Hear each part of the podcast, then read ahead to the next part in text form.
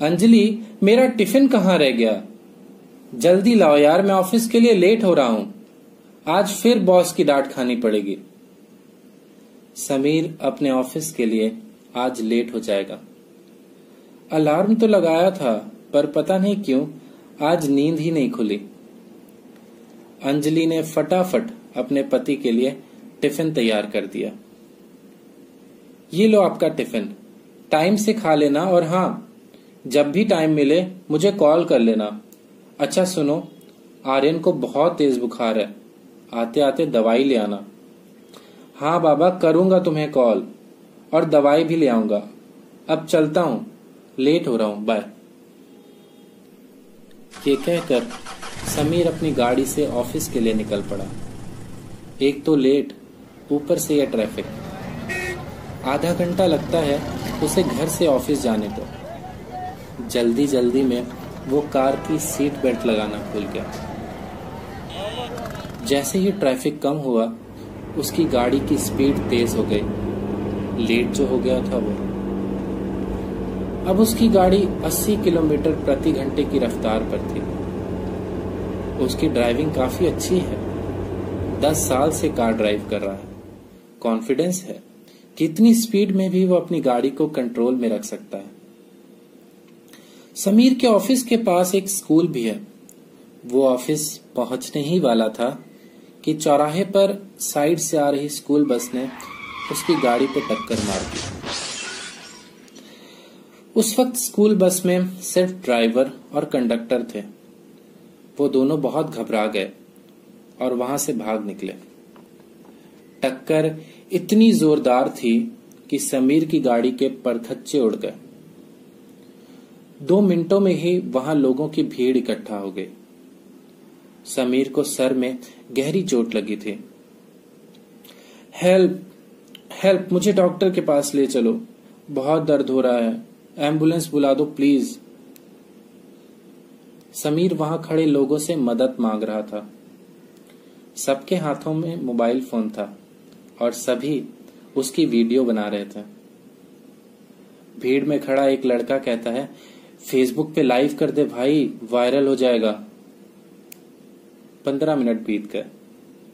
पर अब तक अब तक किसी ने एंबुलेंस को कॉल नहीं किया।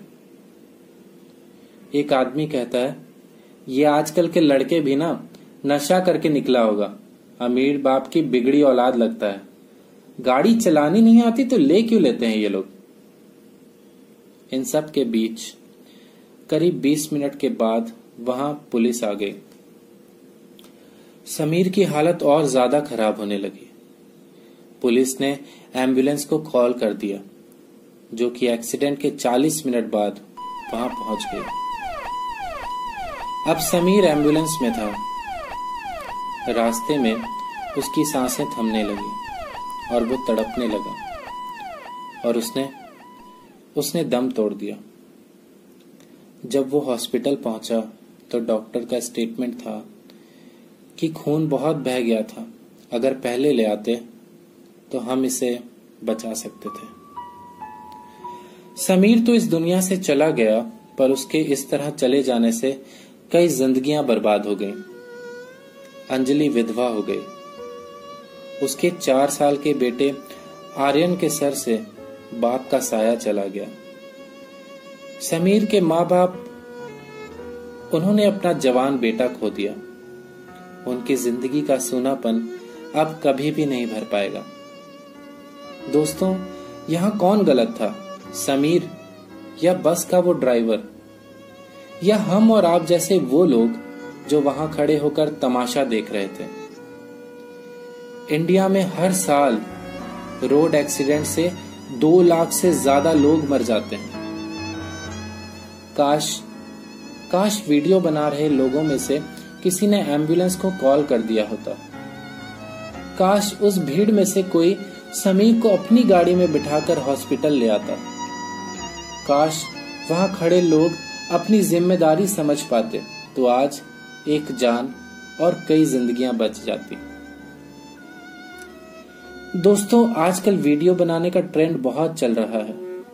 कोई अगर चलते चलते सड़क पर गिर जाए तो हम सबसे पहले उसकी वीडियो बनाते हैं और उसे सोशल मीडिया में अपलोड कर देते हैं। उसके बाद लोग उस पर हँसते हैं, पर बहुत कम लोग हैं जो उस गिरे हुए को अपना हाथ देकर उठाते हैं। ये हमारे समाज का एक कड़वा सच है और इसे हमें बदलना होगा। आज समीर था तो कल हम और आप भी हो सकते हैं, इसलिए ड्राइव करते समय कार की सीट बेल्ट ज़रूर लगाएँ। और जब भी ऐसा हादसा आपके सामने हो जाए तो अपने फ़ोन से पहले अपना हाथ बढ़ाएँ। ऐसा करने से आप कई जिंदगियाँ बचा सकते हैं। उम्मीद है ये कहानी देश के यंग जनरेशन के लिए एक सीख साबित होगी।